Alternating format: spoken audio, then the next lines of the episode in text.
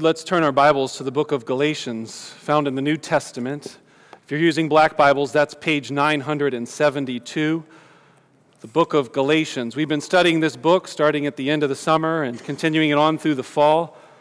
Here at Embassy, we like to go through books of the Bible primarily as the main way of understanding who God is, understanding ourselves, understanding our mission and our purpose of the world, just systematically working through what God has said. We think that's the most important idea that can be presented, thought about, talked about.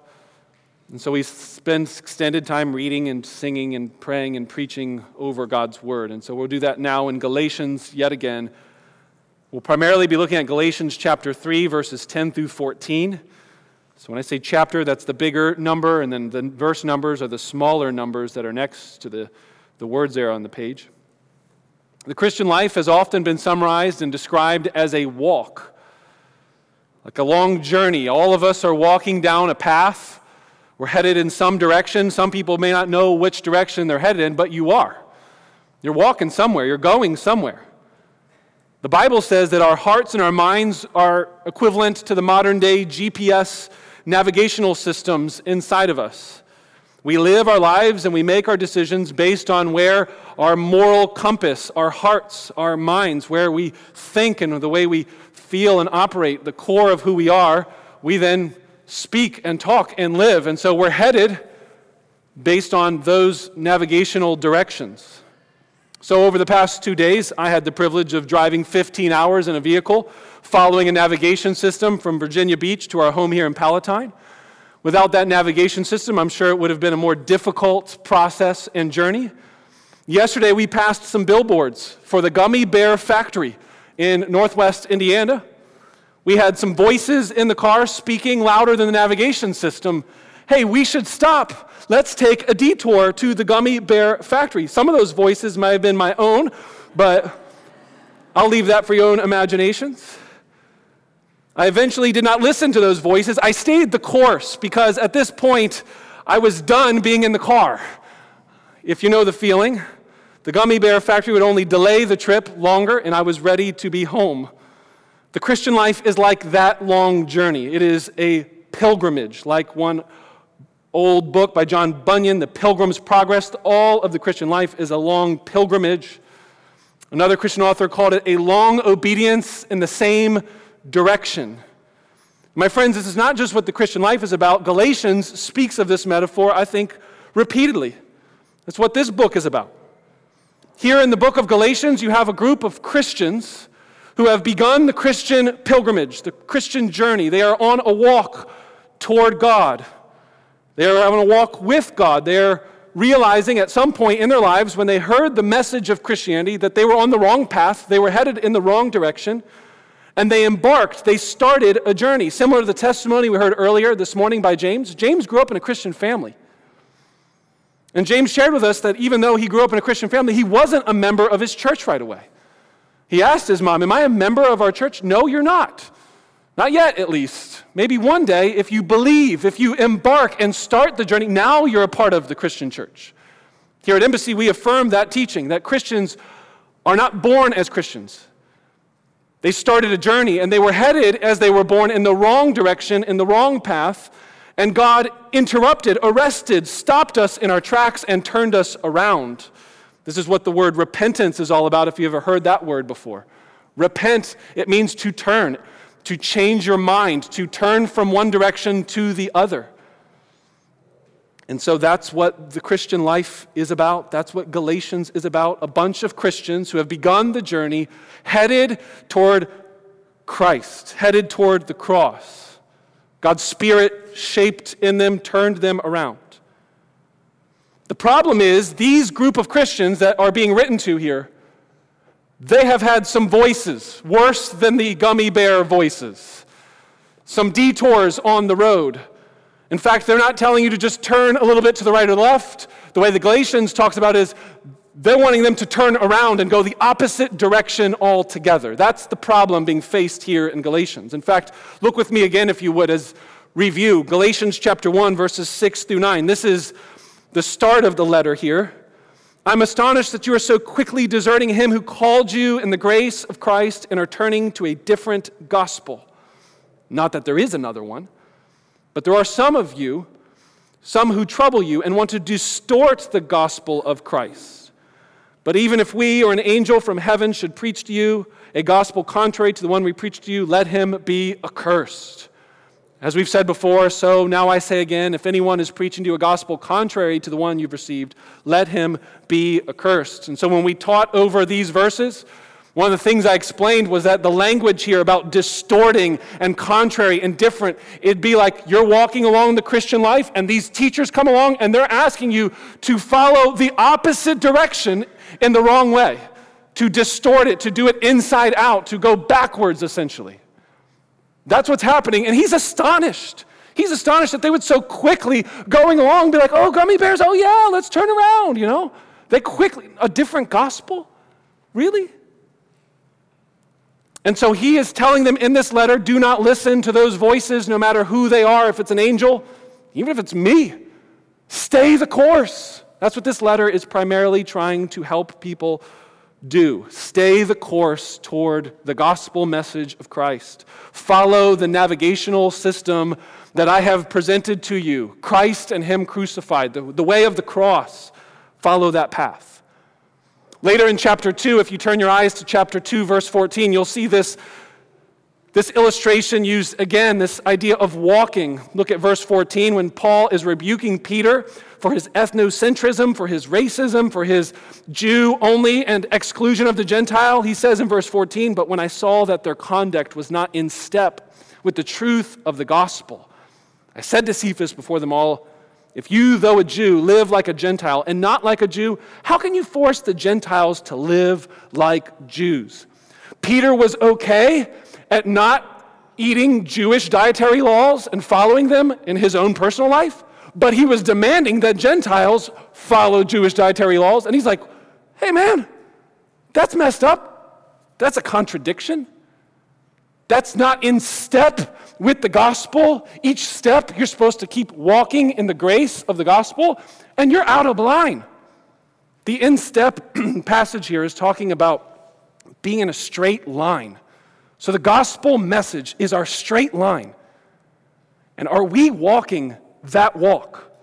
Are we following the gospel as our navigational, directional system? Or is there a different end goal for you? Is there a different end destination? The Christian life is to be one where we keep in step with the gospel message by the power of the Holy Spirit. That's the way Galatians is going to eventually finish. Turn with me to Galatians 5, verses 16 and 25, so that you see that in Paul's mind that there's a way to walk, there's a way to keep in step with the gospel, and it is by the power of the Holy Spirit. Verse 16. But I say, Walk by the Spirit, and you will not gratify the desires of the flesh. And drop down to verse 25. If we live by the Spirit, let us also keep in step with the Spirit. And so, all of these ideas I want to have in your mind as we turn our attention to today's passage. Paul, in his mind, is helping people stay the course, stay the straight line, keep in step with the Holy Spirit, which is the gospel line. That's the big idea. So let's hear the gospel line. That's today's message. We're going to look at the line, we're going to focus on the line, we're going to stay focused and not let the outside voices tell us to detour or go the wrong direction. And we're going to hopefully see what that line is. So let's read Galatians 3 10 through 14. For all who rely on works of the law are under a curse. For it is written, Cursed be everyone who does not abide by all things written in the book of the law and do them. Now it is evident that no one is justified before God by the law, for the righteous shall live by faith. But the law is not of faith. Rather, the one who does them shall live by them. Christ redeemed us from the curse of the law by becoming a curse for us. For it is written, Cursed is everyone who is hanged on a tree, so that in Christ Jesus the blessing of Abraham might come to the Gentiles, so that we might receive the promised Spirit through faith. It may not be immediately obvious to you, maybe it is, but these four verses are packed with dense, huge, weighty issues, and it can get extremely complex. So, I'm planning to not get into the complexity of them, but rather overview the simple message. Here's the line. Let's make it simple and straightforward this morning. So, I have two questions for you. Question one, looking at verses 10 through 12. I want to ask you Are you headed toward the curse? Question two, Are you headed toward the Christ? Verses 13 and 14. We're just going to break the passage into two halves. We're going to look at first, you're either headed toward the curse, the wrong direction, or you're headed toward the Christ. Which one is it? I want you to be thinking about your walk with the Lord and our walk collectively because the Christian walk is not an individual walk. It is a corporate walk. It is like a big grand caravan where we as a community, we walk together, side by side, arm in arm, helping those who are struggling and falling down and being tempted to detour. We do this as a church community. So your individual walk needs to be a representative of the greater church community walk that we as a church are on together when we started this journey as a church three and a half years ago. So, how are we doing and how are you doing are the questions to be thinking about. Is this your path? So, first, let's look at verses 10 through 12 and let's consider are you headed toward the curse? For all who rely on works of the law are under a curse. This is the first and most important phrase for this section. The first word in it is important. For. For connects it to the last verse. Look at verse 9. So then, those who are of faith are blessed along with Abraham, the man of faith. The link should be obvious. Blessing in verse 9 is being contrasted with what in verse 10? Curse. Now, for some of you, this may be a new idea. It may sound strange this morning that I'm talking about blessings and curses. A lot of us, modern ears, we don't have biblical ideas in our minds. So when we hear curse, we think of voodoo witch doctors. We think of the present my brother gave me. So this last week, we were in Virginia Beach with my family. My brother was visiting with us, and he's been in Indonesia, he's been in Southeast Asia, he's been doing missionary work over there. And so my brother brought back a gift to me as I reunited with him and his family. And he brought me back a badik.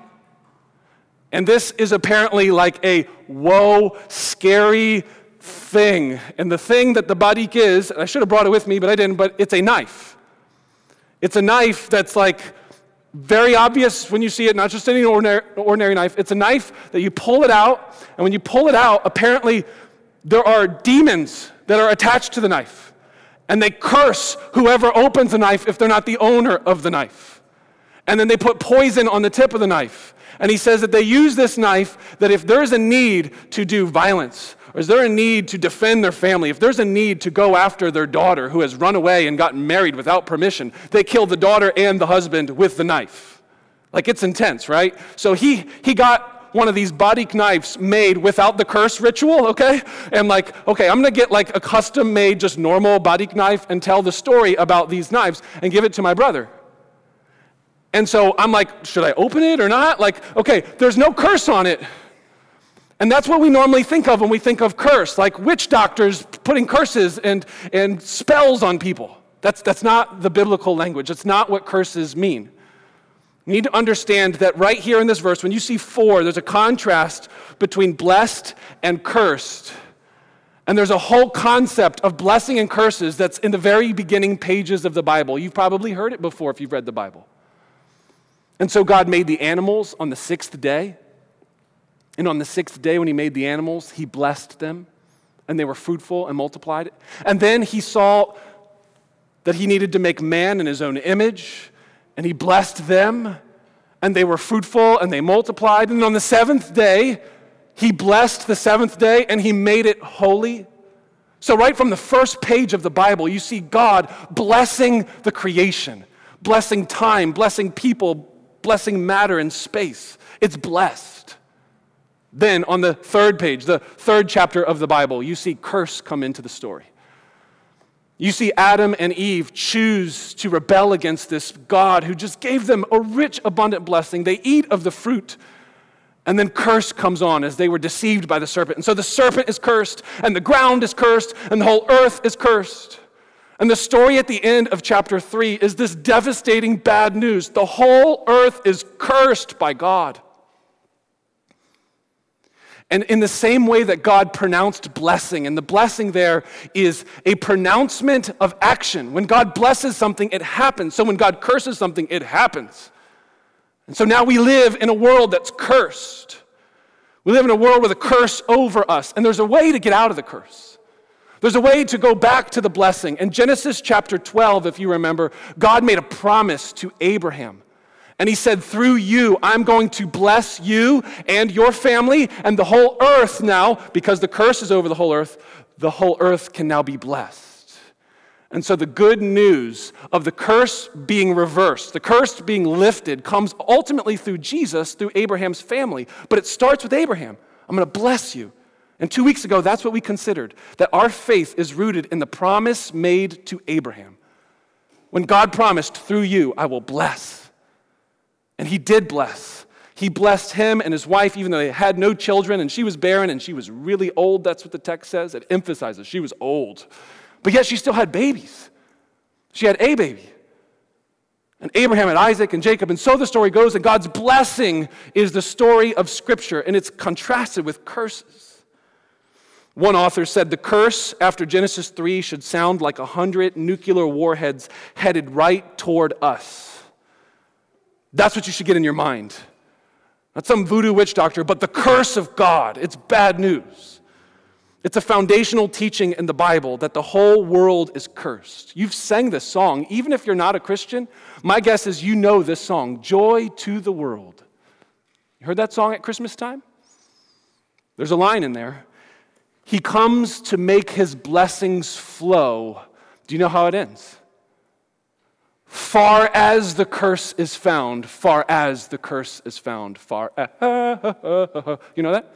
It's Christmas. Far as the curse is found, that song? Joy to the world?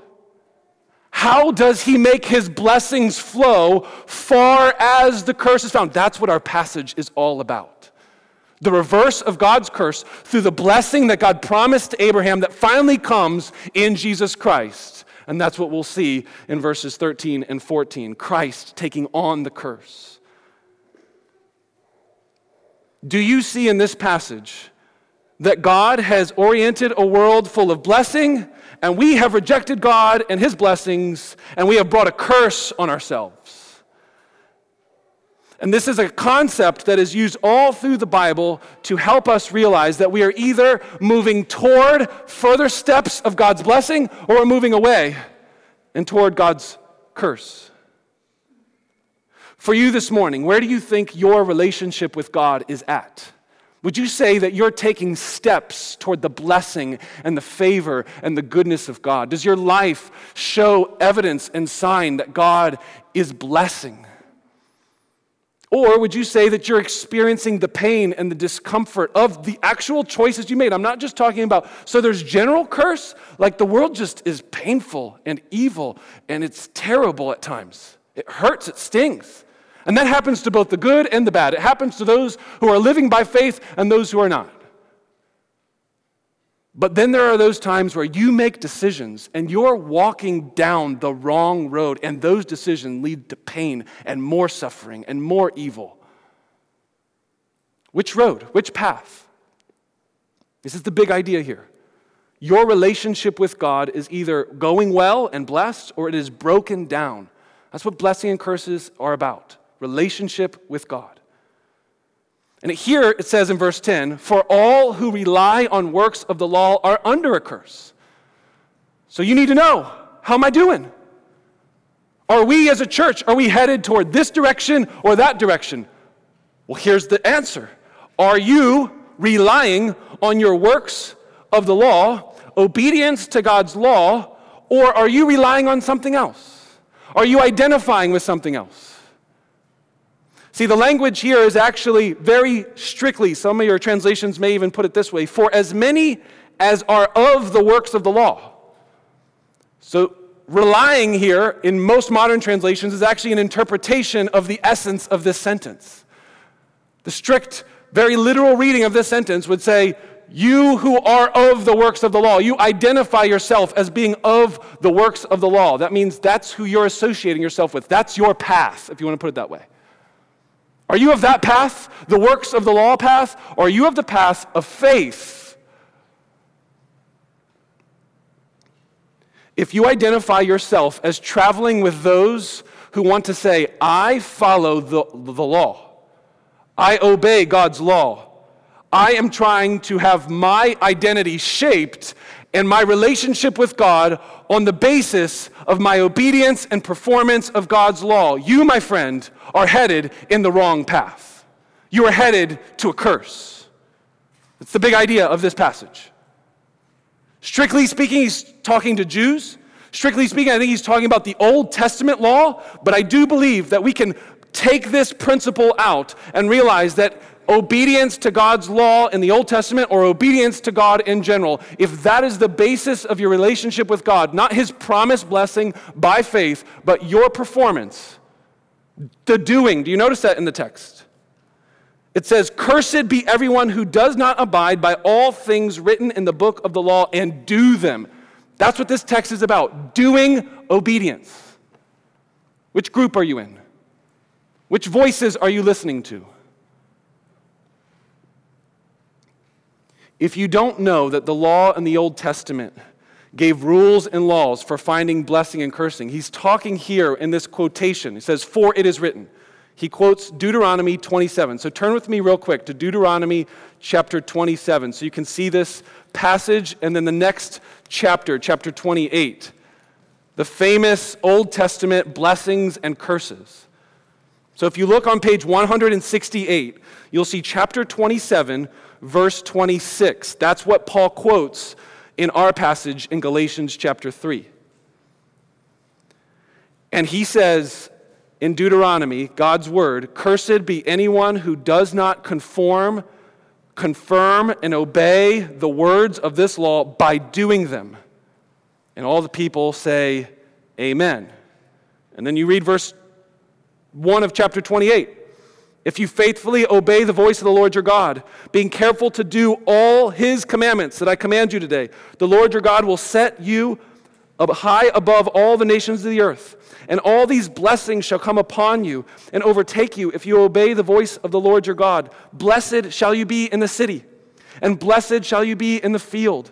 Blessed shall you be the fruit of your womb, and the fruit of the ground, and the fruit of your cattle, and the increase of your herds, and your young and your flock. Blessed shall be your basket and your kneading bowl. Blessed shall you be when you come in, and blessed shall you be when you go out. You get the idea? You obey this law, you keep these words, all of them, that is. Blessing, blessing, blessing. Wherever you go, no matter what you do, I'm going to shower you with blessing. So, what happens if you don't keep all the laws? What if you only obey some of them? Drop your eyes down to verse 15. But if you do not obey the voice of the Lord your God, or be careful to do all of his commandments and his statutes that I command you today, then all these curses shall come upon you and overtake you. Cursed shall you be in the city, and cursed shall you be in the field. Cursed shall be your basket and your kneading bowl. Cursed shall be the fruit of your womb, and the fruit of the ground, and the increase of your herds, and the young of your flock. Cursed shall you be when you come in, and cursed shall you be when you go out. This is the context Paul is quoting in Galatians 3. 3:10. For everyone who is of the law company, the path of obedience to God by the law. Like, hey, I want to do that. I want to try and just get God's blessing through obedience to the law and be blessed, blessed, blessed because I'm obeying God's law. If that's your attempt, guess what you're going to get? Not the blessings, you're going to get the curses. Because look at the way chapter 27, verse 26 says you have to do all of them. You have to do them, and it's all of them. You see the emphasis on doing and all, and you put the two together, and you look at your life, and you're like, I'm not doing so good. I'm not doing all of them. And so, this is what Paul is saying to the Galatians.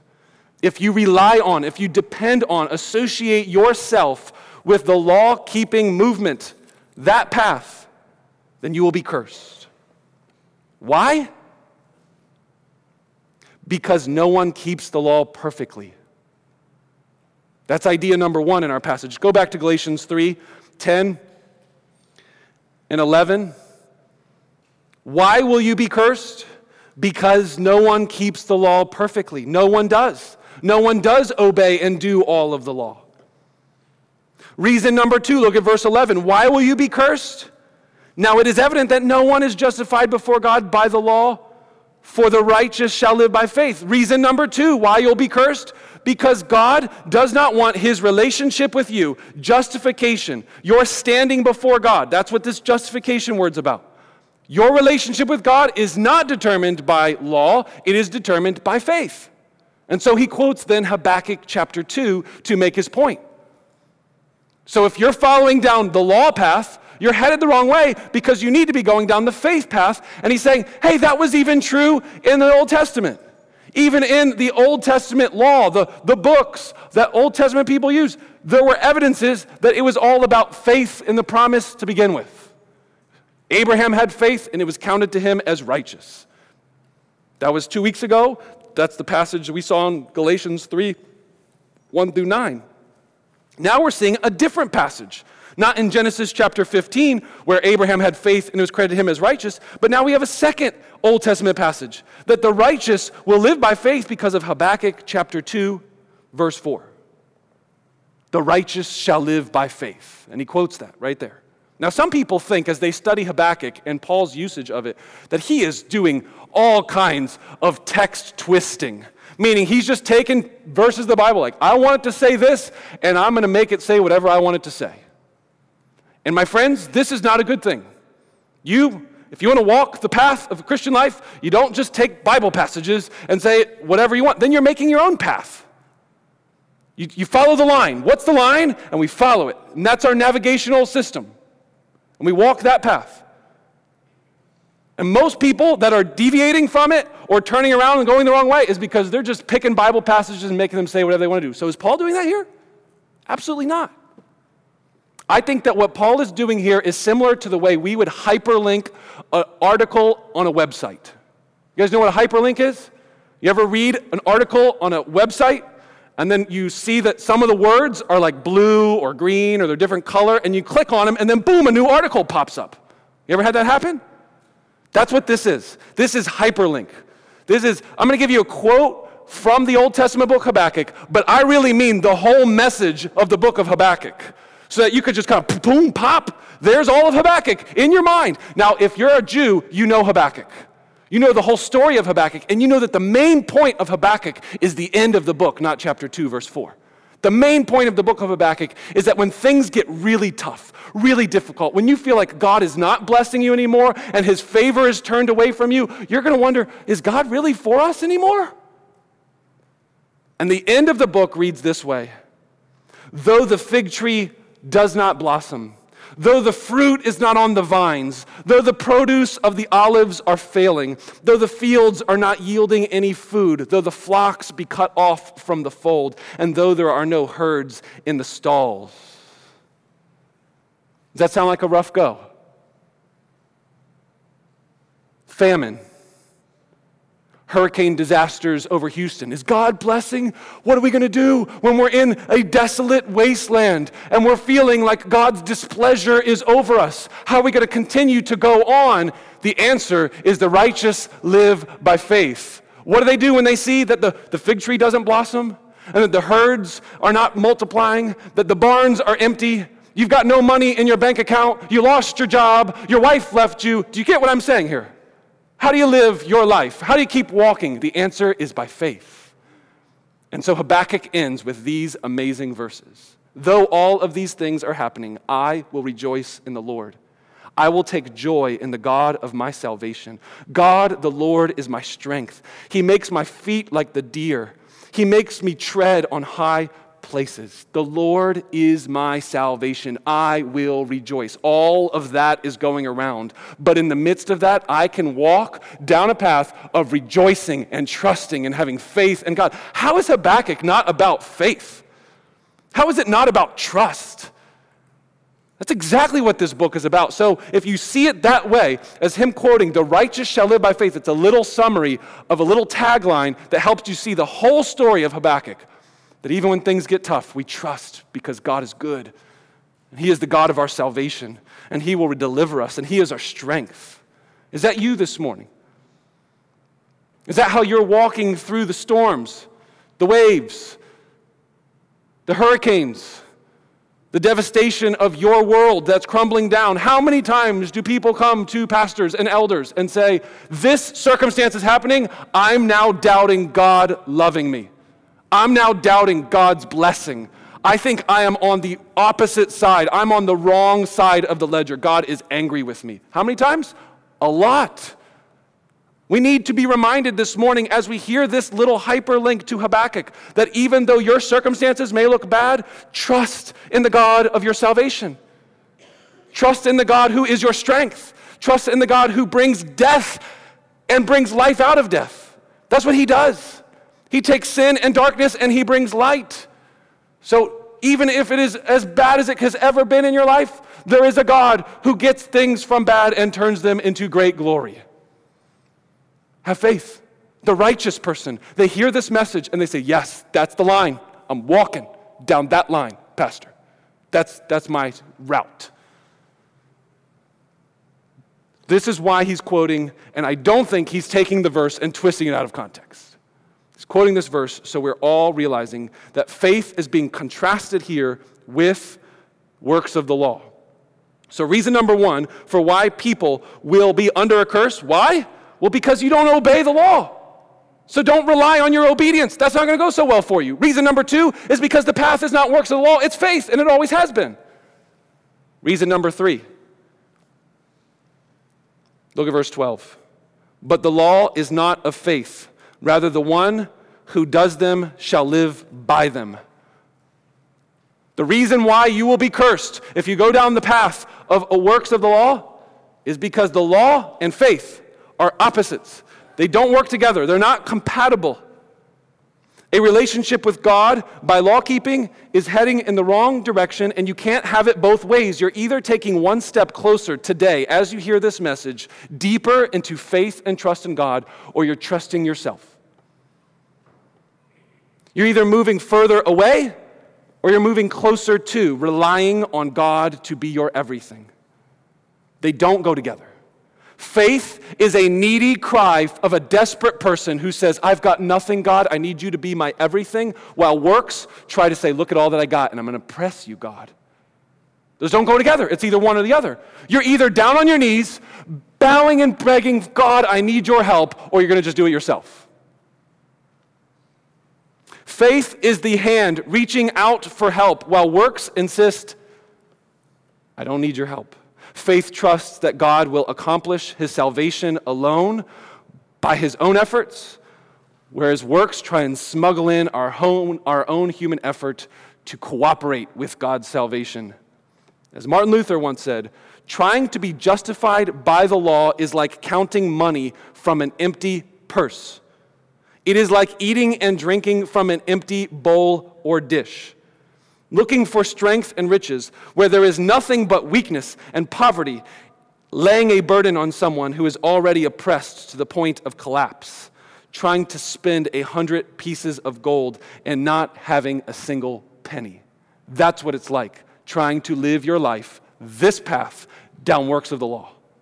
It's foolishness. It's madness. The whole book is a giant warning sign to say, reroute, different direction, whoa, whoa, rerouting, go back this way, faith in the cross.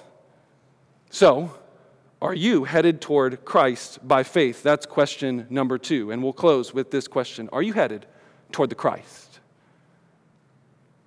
Let's look at verses 13 and 14. Christ redeemed us from the curse of the law by becoming a curse for us. For it is written, Cursed is everyone who is hanged on a tree so that in Christ Jesus the blessings of Abraham might come to the Gentiles, so that we might receive the promised Spirit through faith. We see three amazing things in these passages verses 13 and 14. First, we see redemption. Second, we see the blessing. And third, we see the Spirit. First, in verse 13, you see redemption. Christ redeemed us from the curse of the law by becoming a curse for us. Do you all know what the word redemption means? If you were to define it right now, do you think you would have a good definition? What does this mean? Christ redeemed us from the curse. Biblically speaking, this word is a word that means to buy something out of slavery, to purchase. The idea is that we are all stuck in a situation like a slave is stuck in their slavery and their chains. We're under a curse. The whole earth is under a curse, Genesis chapter 3. The whole ground, the whole earth is groaning, Romans 8 says. We're under a curse. You're stuck. But Jesus Christ purchases you out of that slavery and bondage and redeems you. He redeems you how, though? It says, by becoming a curse for us, the curse of the entire world. Not just a little bit of curse, not just your curse, not just a few people's, but the curse of the world fell on Jesus Christ. He was the perfect one who obeyed the law and did not deserve the curse. He was the only one who did walk the line of obedience and stayed obedient all the way to the point of death, even death on a cross. And do you know why? Do you know why Jesus had a curse fall on him? because he chose to. He willingly laid down his life. Some people think that the cross is this cruel cosmic father disciplining his child like child abuse. Oh, this is the center of Christianity, the crucifixion of the Son of God. Jesus willingly laid down his life and chose to take the curse on as an act of love and as an act of faith. Listen to these words from 2nd 1 Peter chapter 2 Christ suffered for you, leaving you an example so that you would walk and follow in his steps. You want to follow step by step in the path toward Christ? He left an example because he committed no sin, perfectly obeyed the law. Deceit was not found in his mouth. He was then reviled, but he did not revile back. He was suffering, but he did not threaten. He only continued to entrust himself to the one who judges justly. The example set before us of following a path step by step and following Jesus is to realize that he chose to live a perfect life that you and I could never live on our own.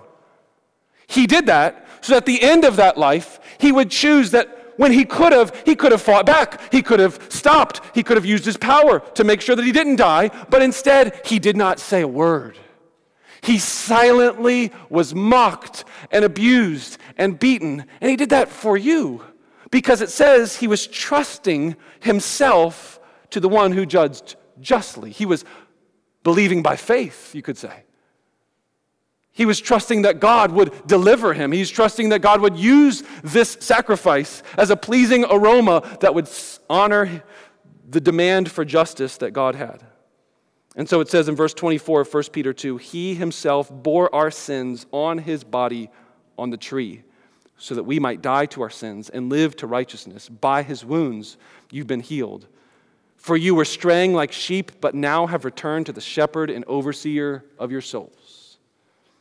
Do you see how the cross takes straying people who are walking off the path and gets them straight again? Do you see that your path is one marked with a road of suffering? If we're going to sit here today and say, I'm a Christian who follows Jesus, and get upset when difficult things happen, how do you reconcile what I just read to you? Jesus did not get upset with, like, what's this whole plan about? Surely, yes, in the Garden of Gethsemane, there was the weight of feeling the curse bearing down on him. And he said, My God, my God, why have you forsaken me as he hung on the cross? And he questioned God, Is there any other way? And the answer was no, this is the only way. And what did he do? He did it anyway. This is the example we have before us. To step moment by moment by faith, knowing that each of these steps are acts of following Jesus. And these acts of following Jesus at times will lead us into more suffering, not less. Because the example of Jesus is not to run from the curse, it is to take it on. This is unbelievable what he has done for us to give us a path to follow for how we then live our lives. We don't shy away from suffering, we at times embrace it and choose more of it. Not because we're like a pleasure seeker, we're a sufferer seeker. Like, oh, I want more pain and suffering. No, we want the glory that comes on the other side of that suffering, so we go into it. In your everyday lives, you could choose ah, I'm just not going to have that conversation with someone. That could be difficult for me. But you know in your heart of hearts that that conversation needs to happen for the sake of reconciliation, for the sake of God's love and peace and goodness on the world and in your little life sphere, you need to have that difficult conversation. Well, I'm not going to, I'm going to just go this way. The way of the cross is to embrace that it might get messier before it gets beautiful again. It might get uglier. It might get more difficult. So think about your life. What are the ways that you need to embrace this idea that we follow the crucified Christ who took on the curse, and from that taking on the curse, redemption for the whole world came? Do you believe by faith that God will bless your steps of continuing to walk down a difficult road as you serve, as you lay down your life, as you wash people's feet? Maybe even literally, but metaphorically speaking. This is not a message of health, wealth, and happiness. It's not a message of everything's going to go cheery and happy if you follow Jesus. Count the cost. This is who we follow. Second thing we see is that this leads to blessing. Not only just redemption, but blessing. Verse 14 says, so that the blessing of Abraham might come to the Gentiles. Do you all know that the blessing that was given at the end of the book of Numbers was given to the people of Israel? And so, like, you know, at every end of the service, I give like a benediction to like send you out. Like, may the Lord bless you and keep you, make his face shine upon you, and be gracious to you and give you peace. And I bless you as you leave. It's kind of taken from this idea in Numbers chapter 6 at the, the end of the worship gathering in the Old Testament, there would be a priestly blessing that speaks out blessing over the people. That blessing that's full of the nearness and the closeness of God. Listen to the words May the Lord bless you, may the Lord keep you, make his face shine upon you, may his countenance be turned towards you, not away from you. No, there's closeness, there's nearness, there's fellowship and intimacy with God. That blessing that was given only to the Jews again and again and again. Jesus comes, he redeems us from the curse, and now the blessing is spoken to the entire world. May the blessing of God's nearness and closeness be to you. You who feel like I'm too far off. You who feel like I'm not deserving. You who feel like I'm not of the right ethnic origin or birth. Whatever it is that you feel like would make you think, no, the cross and redeeming us from the curse means that blessing is now what God speaks, not curse. And it's for the entire world. And this should shape us in our mission as a church to realize that the blessing comes not just to us, not just to the in crowd, but to those outside of this room, outside of the circle, outside of who you think should be blessed. God wants to speak blessing because he took on the curse for us. And lastly, look at the promised Spirit, so that in Christ Jesus, the blessing of Abraham might come to the whole world, the Gentiles, so Jew and Gentile. And then finally, that we might receive the promised Spirit through faith. All through the Old Testament, there was a lesson being learned. If I give the people the law and tell them to receive blessing through the law, they will have a broken GPS system called their heart. And the only solution is to give them new hearts. And so in Jeremiah and in Ezekiel and in even the end of Deuteronomy, he says, Look, the best way to receive blessing is to have your hearts circumcised, to be transformed. That's how Deuteronomy ends. You know, what they really need is a circumcised heart. They need a corrected GPS system from the inside out. They need a new mind that's renewed day by day through God's word. They need the, the law of God written on their hearts, not on stone tablets, but here inside Jeremiah says there's going to be a day where I'm going to pour out my spirit on you, and it's going to bring life out of deadness. It's going to go deep in you. Ezekiel says, I'm going to take out a heart of stone. I'm going to put in this soft heart that now loves God. It's not going to be cold toward God, it's going to be soft toward God. It's going to be loving and pursuing obedience to his commandments. And I'm going to put that in you, and I'm going to cause you. This is the language of Ezekiel. I'm going to cause you to obey.